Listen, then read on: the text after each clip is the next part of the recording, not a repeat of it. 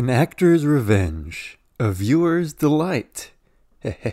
but before we get into it, I want to thank you for checking out the podcast. Hope you can join us in discussion for our next film, 1974's California Split, an Altman joint due by May 24th at noon. Available free on Amazon Prime Video and for clams on iTunes. Email your thoughts on the film to projectorfuel at gmail.com. I'll read your comments on the show and maybe we can learn a little bit from each other. All right, let's get started. The Criterion Collection released a beautiful remaster of this film, but even so, the composition and use of color throughout the movie were just stunning. It's so cool to see so much creativity in its visuals for a movie from 1963. Had this movie come out today, it'd be praised no doubt by all the A24 punks out there. The super wide side shots of the stage and hallways tickled my eye bones, and I especially loved the use of darkness, like when the rope extended past the camera and disappeared into nothing. This entire movie, including the exterior shots, were shot on a stage, but it never felt fake. The subtle use of light and art direction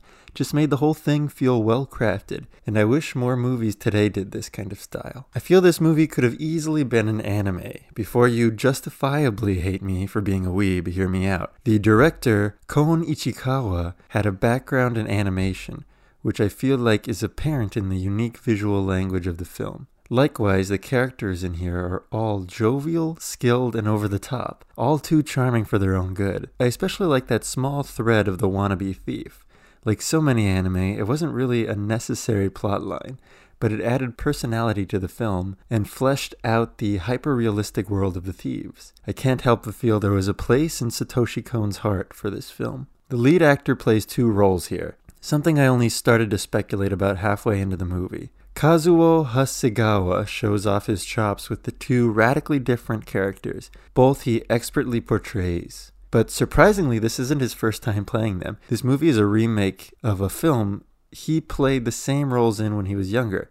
In fact, this movie is his 300th film they were celebrating. But what's most interesting is the actor's persona he takes on. As was custom of some kabuki theater, he played a woman in his shows, but also, as was realistic for the time, his actor kept up the female persona off stage, dressing in kimonos, wearing makeup, and talking in a higher pitch with more exaggerated emotions. Even so, all the women were in love with him, all the men liked him, and no one thought him strange or mocked him. I loved this idea of acceptance already in place in the world of the film. Not sure if it translates to trans identity now, but if another remake was done of the film, it would only be strengthened by having a trans actor play the lead role.